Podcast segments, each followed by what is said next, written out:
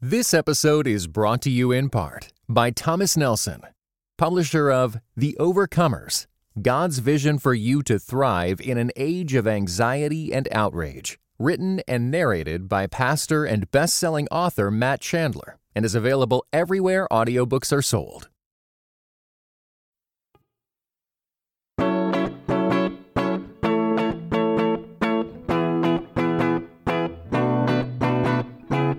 You're listening to Seeing and Believing, a film and television podcast that searches for the sacred on screen. I'm Kevin McLenithan, and I'm joined this week by my friend and fellow film critic, Sarah Welch Larson. I'm really excited to have her on the show. Sarah, do you have any pearls of life changing wisdom to maybe casually drop in here that will cause our listeners to reevaluate the world around them? Um, yeah, always carry a water bottle with you. Just always have one on hand. You, you never know when there might be a Shyamalan alien invasion in the works, so that sounds like pretty sound advice to me. Listeners, we are, of course, not going to be pivoting to a podcast that digs into the deep philosophical questions of life. But we are going to be talking about Mike Mills's new film, Come On, Come On, which does ask some of those deeper questions in a very understated way.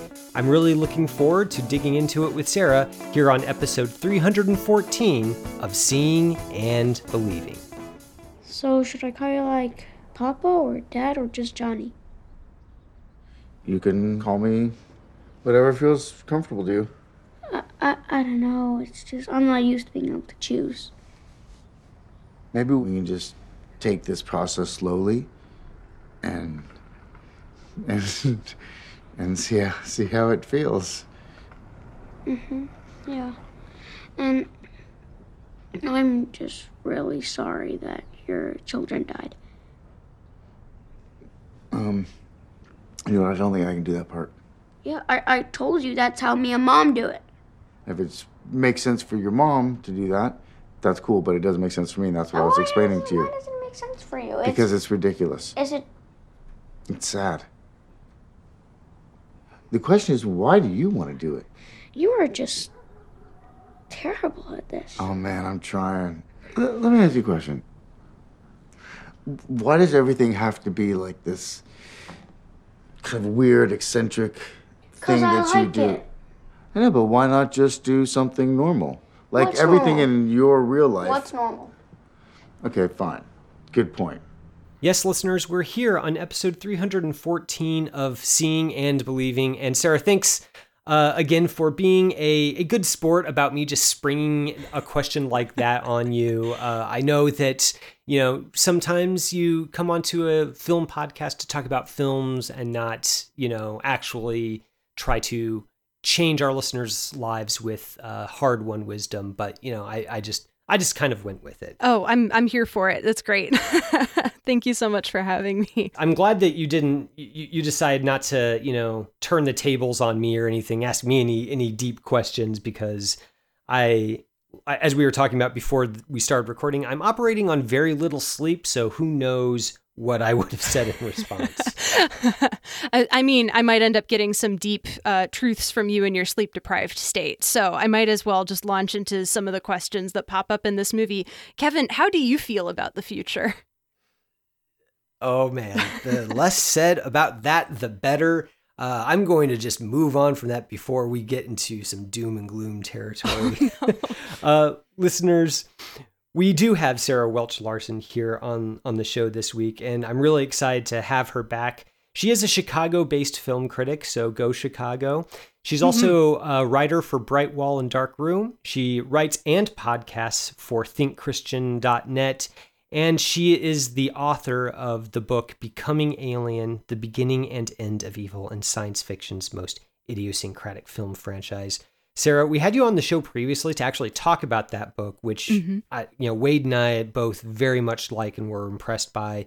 And you had also joined me uh, almost exactly a year ago, year and some change, to talk about I'm thinking of ending things and the third man. And you know, uh, based on on those two interactions, I'm just I'm so excited to get you back on the show. Welcome back to Seeing and Believing. Delighted to be back here. Actually, um, I think I replaced you once when you went on vacation as well, because um, I talked about Oh. Ready or Not with Wade, and also uh, the Last Black Man in San Francisco. So Wade got to trade Oh, out one did. Chicago host for another Chicago co-host, and now it's just Chicago all the time, which honestly I'm cool with. I I I'm cool with it as well, and I stand corrected. Thanks for pointing that out to me. Was that when I was on uh on baby leave? I don't I don't quite remember. Might Oh, have been. Gosh, that would have Um, been um early October 2019. So possibly. Oh. No, I, I can't even use that as an excuse. I just am am very forgetful. But I'm glad that I have you here to set me straight, and uh, that's going to be a really uh, useful skill in the future. um, but we are going to move on from my faulty memory and uh, talk about the film that is waiting for us this week. One that I think you and I both have been looking forward to for a while. It is, of course, uh, the new film from writer director Mike Mills. Come on, come on. Here's the synopsis. Johnny, played by Joaquin Phoenix, is a radio journalist whose job is literally to talk to young people about how they see the world and their future. That may seem to make Johnny the perfect candidate to take care of his young nephew Jesse when his sister is taken away from the boy by an unexpected emergency, but Johnny soon finds himself in over his head. As played by Woody Norman, Jesse is a precocious handful, and he and Johnny forge a tenuous but transformational relationship when they are unexpectedly thrown together in a delicate story about the connections between adults and children, the past and the future, and the way that we affect one another.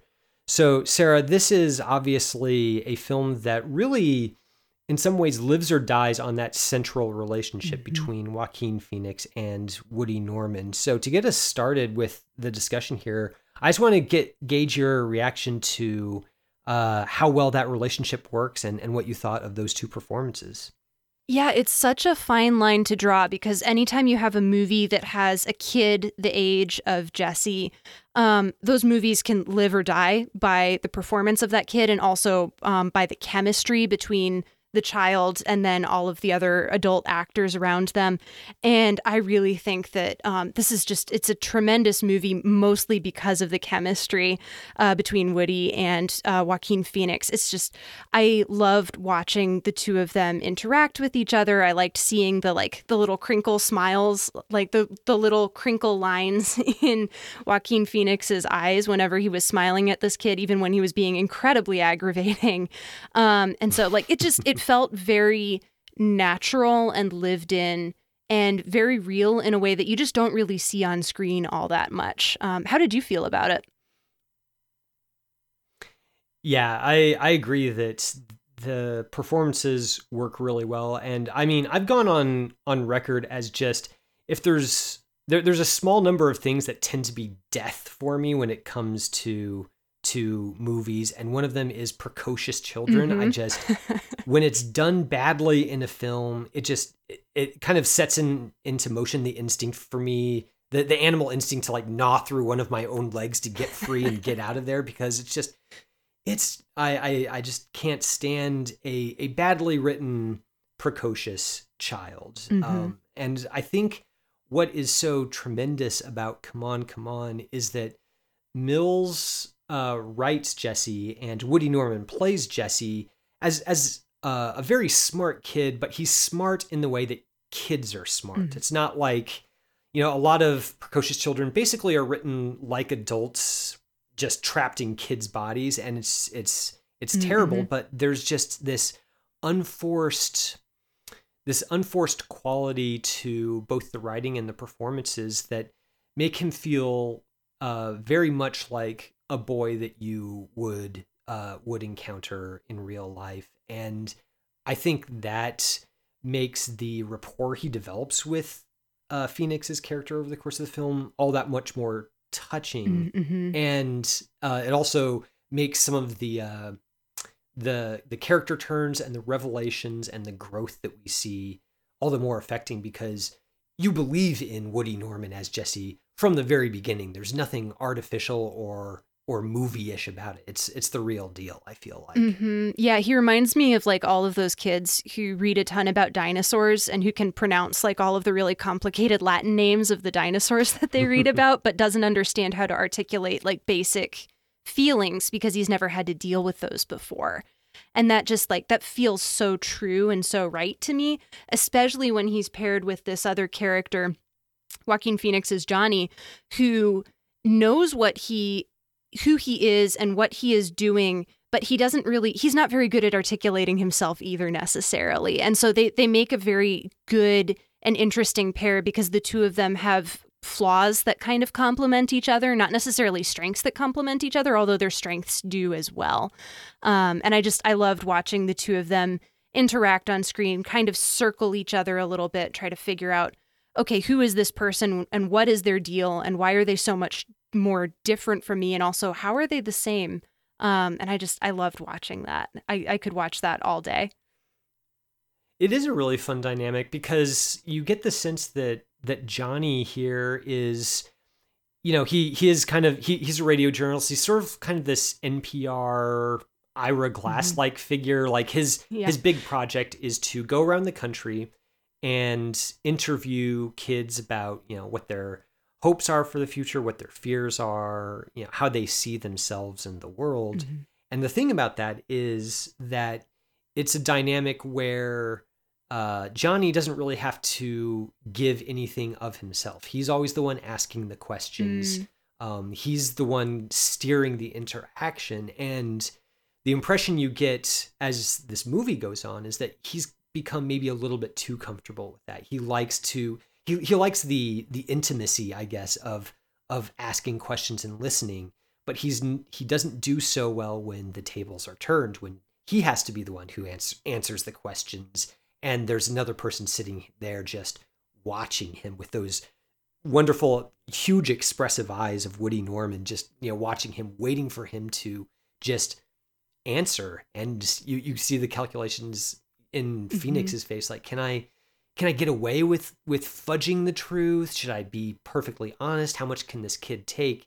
And that's there's an electricity there I guess to to watch I guess Mills explore uh the dynamics of that relationship like the the intimacy of asking somebody a question and expecting them to be completely honest with you and then actually uh, obliging you in that. There is that is uh, a relationship that does require a lot of trust and carries a lot of potential for for good and harm. And that's captured really beautifully in this film and i was really just glad to see it.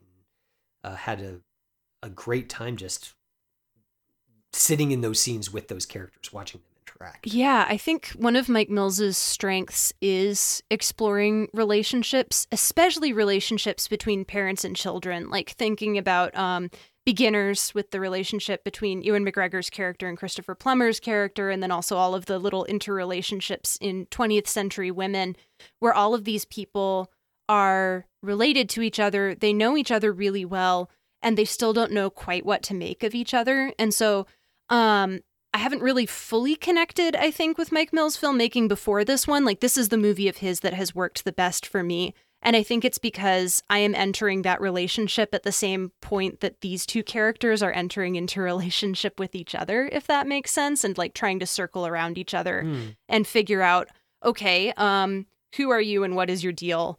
And why do you drive me nuts and why do I still care about you at the same time? Yeah, I, I, you know, I, I hate to be that person who says, you know, I watched this film after becoming a parent and it, it, it gave me a new appreciation for it. Um, so apologies in advance, but you know, I, I, I think that there is a lot about the way this film conceives of not just a parental dynamic, but just the the dynamic of of caring for a child and just um, having to navigate the the the deep feeling that you have for this little person even as they might be as you said earlier just completely aggravating and and just figuring out how you know like do, how do you be honest about your reactions not just uh you know be uh repress uh, your your honest uh, feelings about a situation, but but at the same time, there's this overpowering desire just to uh, give the best to this person and to mm-hmm. and to protect them and and nurture them and mm-hmm.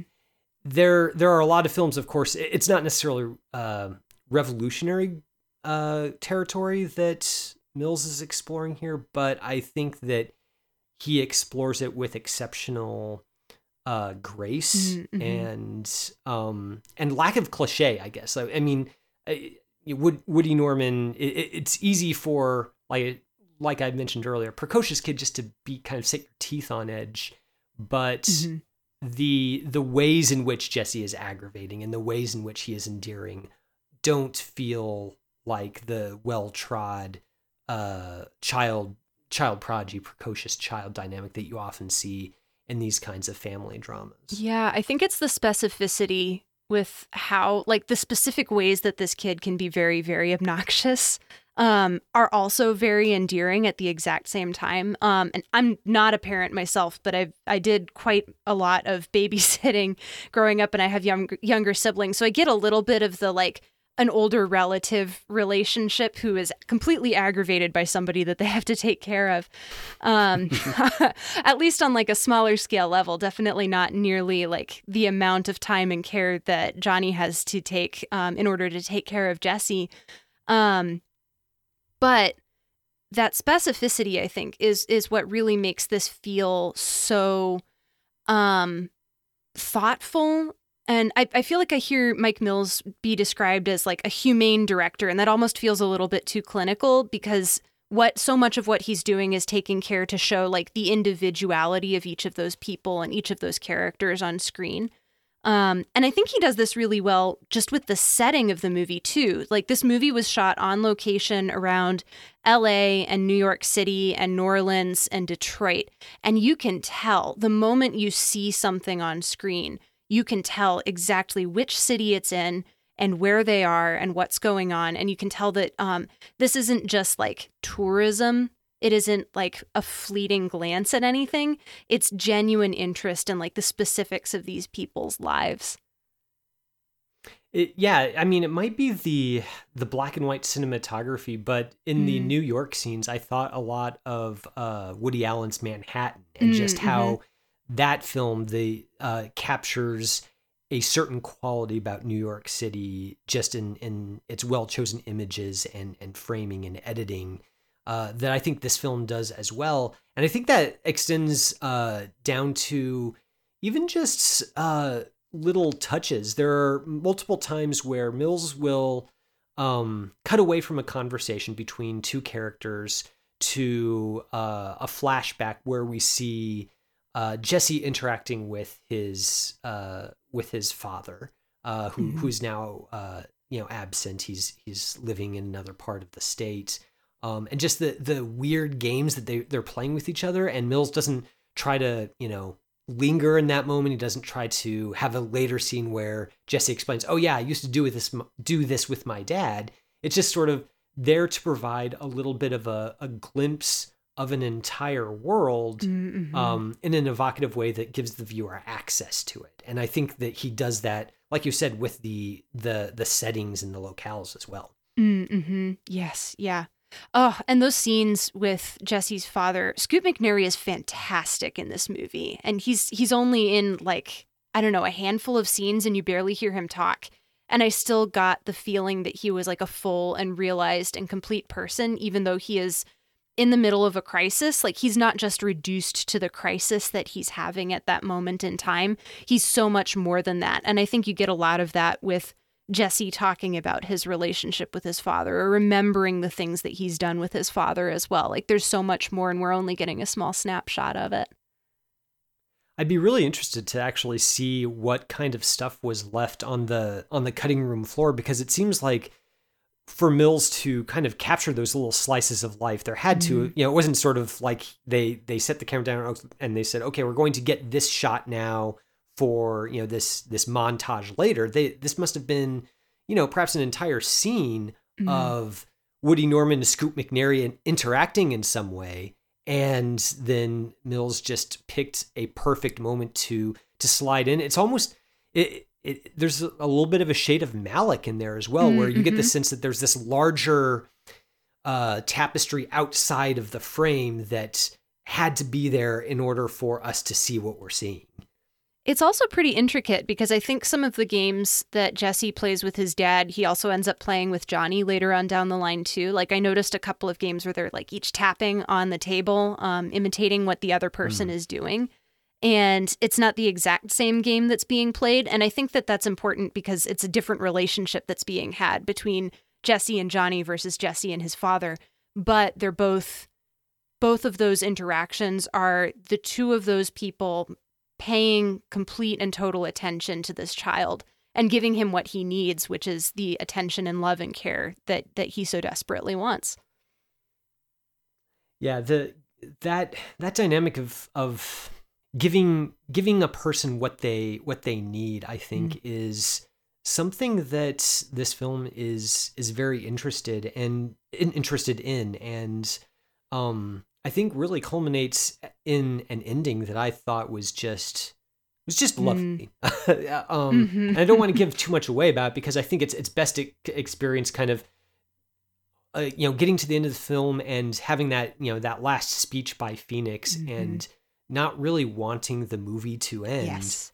and that feeling in the viewer kind of being mirrored in in the characters themselves uh you know the by by the time the uh Johnny and Jesse reach the end of their journey together within the film there is uh some some grief and some sadness that things are going to go back to quote unquote normal Mhm. and um the the speech that Phoenix gives at the end where it digs into the hazy nature of memory and uh what memory is for and how memory functions I thought was really uh, you know wonderfully written but Mhm. also just the the delivery by Phoenix and the way that again Mills cuts back and forth uh from uh Phoenix actually s- speaking to these other shots of other characters going about their lives I think again there's just there's a texture to that that that is simply wonderful and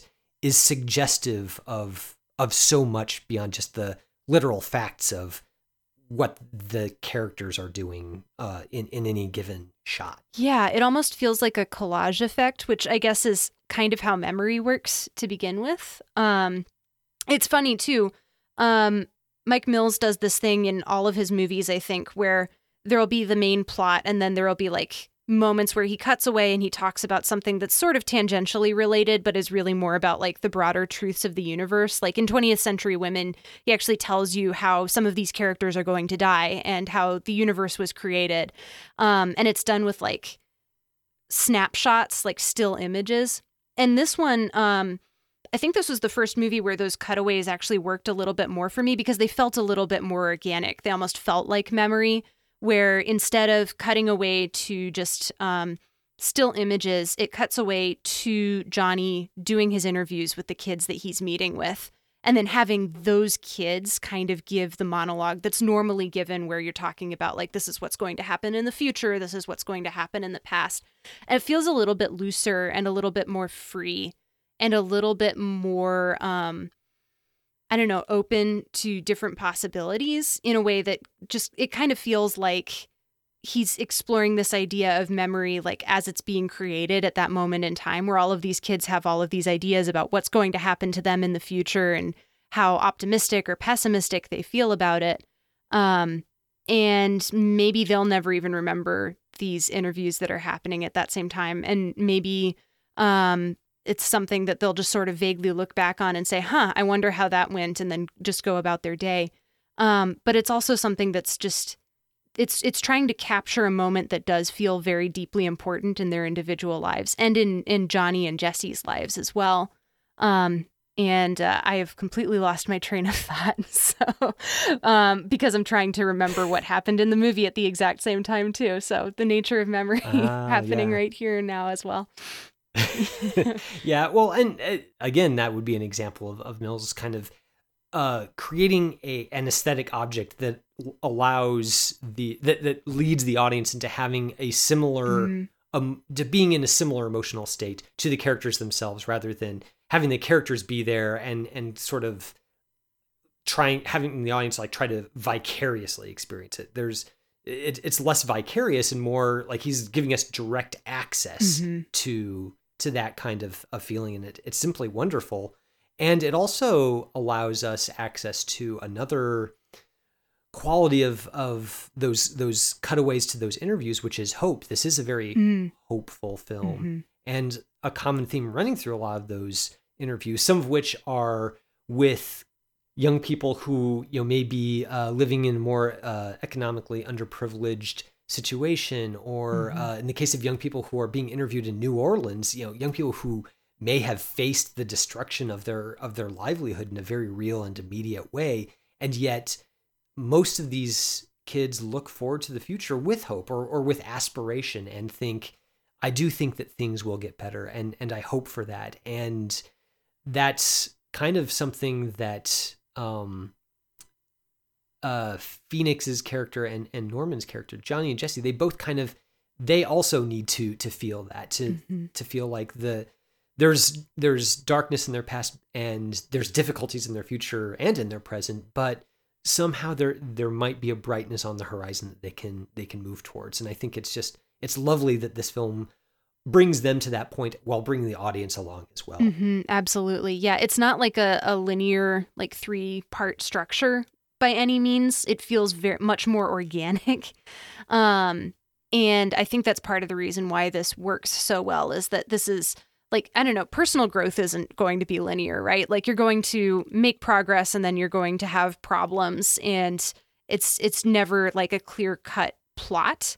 Um, and so I think that this movie like understands that in a fundamental way and decides we're not going to try to force um, a very like phony plot on these particular characters or on on this relationship. We're just gonna see where this relationship takes us, and um, I think both of these characters, Johnny and Jesse, have been dealing with some destabilizing issues in their lifetimes, kind of like these these kids in New Orleans have as well, and both of them kind of see each other like in each other. They're they're kindred spirits and they see oh you've been destabilized too like maybe we can be outriggers for each other in a way um, even when we're driving each other nuts like there's still this this constancy of i have this relationship here and it's not going to go away so let's let's get through this together um, if we can I want to talk a little bit about the uh, the the reasoning behind the Wizard of Oz popping up uh, throughout this film. Mm. So a bedtime story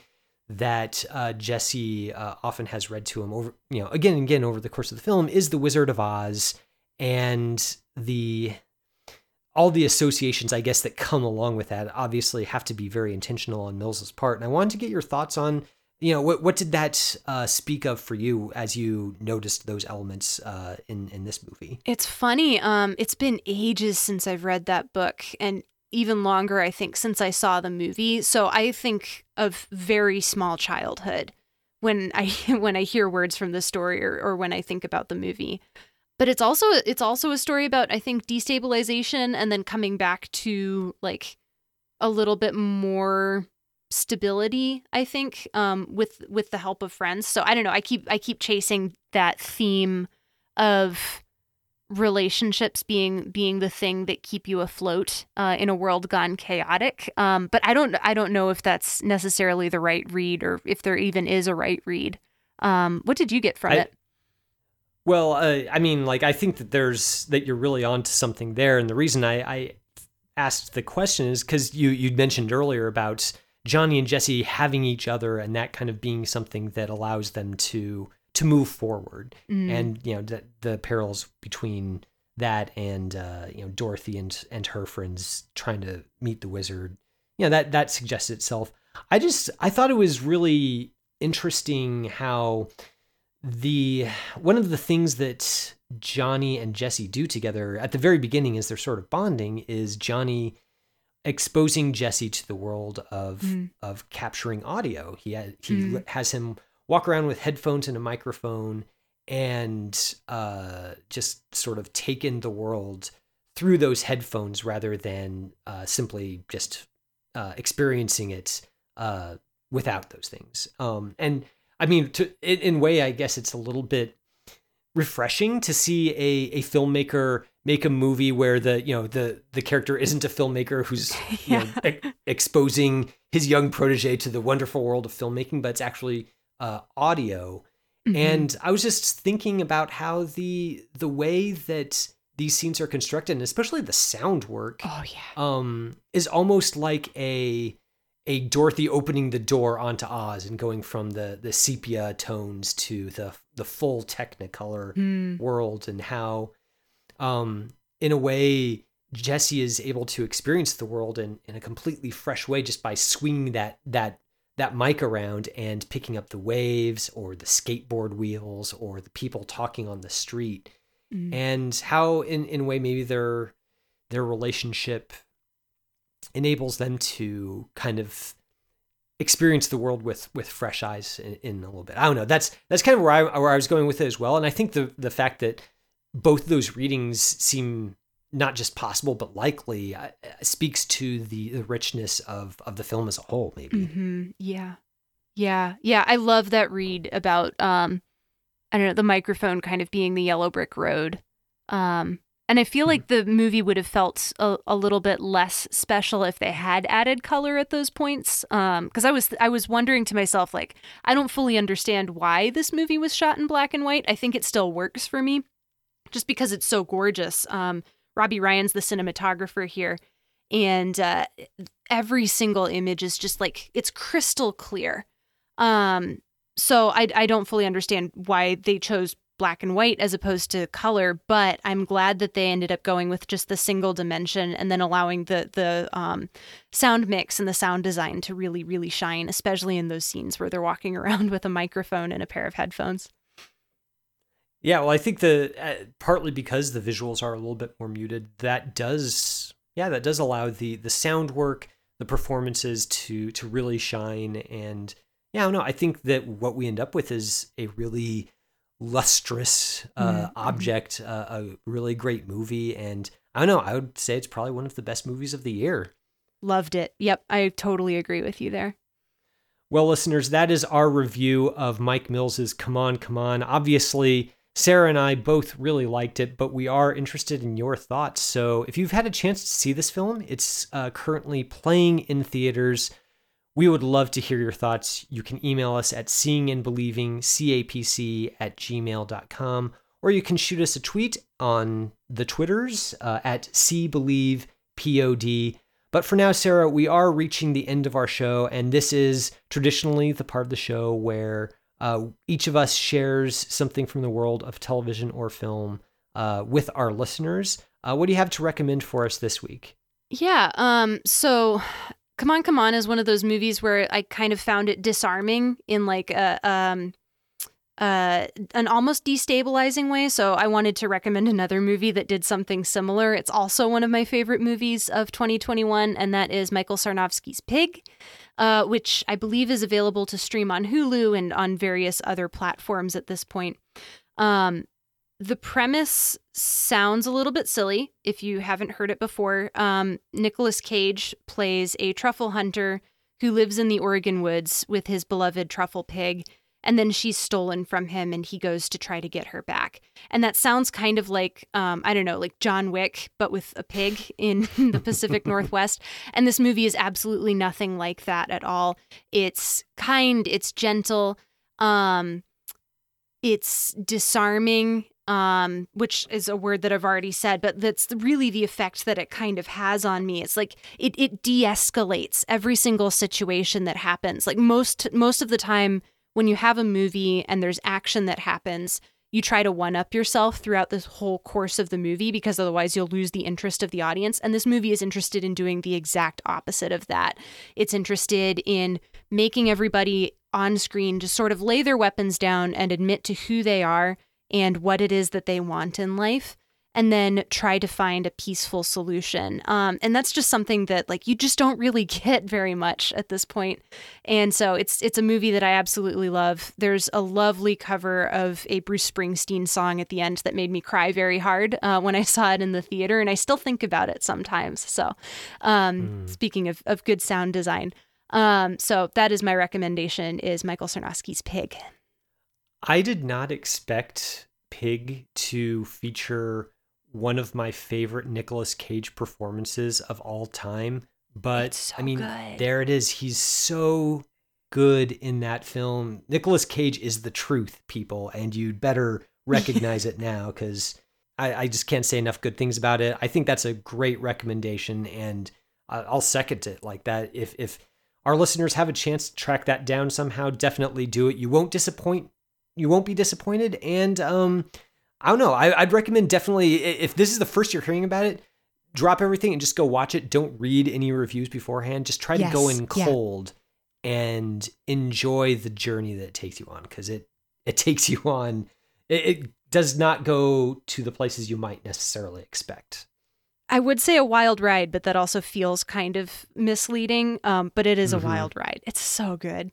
It's, what about you, it's, Kevin? It's excellent. Uh, so my recommendation is uh, one that I just I, I couldn't resist it because it just seemed so appropriate considering that we were talking about a Mike Mills film in the main part of the show. I'm recommending his uh, short film from 2019, I Am Easy to Find. Um, now, this is a, a partnership of sorts. He uh, made this in collaboration with the rock band The National, which is you know one of my favorite bands. I like them quite a bit. And for another point of tie-in, uh, two of the members of the National actually wrote the music for "Come On, Come On," which mm-hmm. explains why I liked the the music to that film so much. But um, this film, I am easy to find, uh, features Alicia Vikander as uh, a young woman, um, and it just sort of follows her uh, over the course of her life as you know people and relationships change around her the uh, the national album that this short film is paired with provides a lot of the the soundtrack. Uh, so and I you know being a national fan, of course, I like that. But I think mm-hmm. why I'm recommending it is that even if you're not a fan of the band, Mills does a lot of the same textural things with this short film that he does in Come On, Come On, and I think that they both uh, use those those uh, tactics to their fullest in creating a, an experience that is very difficult to to quantify, I guess, in terms of why it, it's it's emotionally affecting, but it just works. And um, you know, it's only 26 minutes of your time. You can find it on YouTube for free. Um, definitely check it out if you've got a spare half hour. It's it's definitely worth it. Oh, it's so great. And it's funny. Um, I feel like you, you mentioned like if you're not a fan of the National, you should still check it out. I think if you are a fan of the National, it adds additional depth to that whole record as well. Mm. Um, because I think they use some alternative takes. Um, it doesn't sound exactly like all of the songs on on the record. Um, some of the takes sound a little bit different. I think they emphasize different singers at different points as well. Um, yes. and yeah, like a lot of that really cool inter- interstitial stuff. He does some cool stuff with subtitles in there, which I think he's always doing in all of his movies. Um, yeah, I'll, I'll second that recommendation as well. All right. Well, there, there we go. Those are our recommendations for this week. Sarah, thanks so much for coming on the show. It's always fun to have you on. I'm, I'm really looking forward to uh, having you on in the future. Um, if any listeners of ours are, are wanting to you know, check out some of your writing or, or some of your podcasting or anything that you've been working on lately. Uh, is there anything that you want to point them towards as something recently that you've uh, gotten out into the world? Yeah. Um, first, thank you so much for having me. This has been an absolute delight. Um, and second, I have been uh, a little bit more prolific than usual in the past couple of weeks. So on Think Christian, I recently had a piece about Adele's 30 get published, um, talking about uh, soul music and the traditions that her record kind of draws on. And then um, for Bright Wall Darkroom this past week, I also just had a long form review of the movie Dune published there and about all of the ways that that movie didn't really work for me, and also all of the ways that it really did work for me. So um, you can find both of those online, um, and you can also find me on Twitter at Dodgy Boffin. I am unfortunately extremely online, but al- always down to shout about movies and especially about science fiction. Awesome. Well, uh, yeah, I'm looking forward to reading that Dune piece specifically. Uh, I we we had a conversation uh, a while Mm, ago mhm. after Dune came out about you know what we both thought about that film, and um, it's it's got me excited to read your your thoughts in that essay because yeah, there's there's a lot to say about it for sure. There's so much there. Yeah. Dune Yeah. heads hit me up. Well, listeners, that is our show for today. Seeing and Believing is brought to you by the Christ and Pop Culture Podcast Network. Our producer is Jonathan Clausen, who every week helps us to search for the sacred on screen. I'm your host, Kevin McLenithan. I was joined this week by Sarah Welch Larson, and we'll see you next week on Seeing and Believing. You have been listening to Seeing and Believing, an official production of the Christ and Pop Culture Podcast Network. Please rate and review the show in iTunes and check out our other shows at christandpopculture.com slash network. Theme music by Alexander Osborne and Lindsay Miz, used under Creative Commons License 3.0.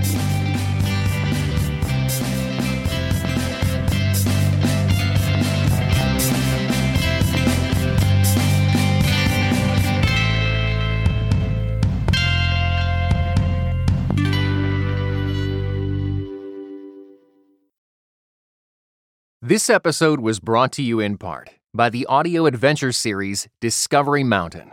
Help your kids fall in love with the Bible. Each true to life adventure story will draw them closer to Jesus. Visit discoverymountain.com/ct.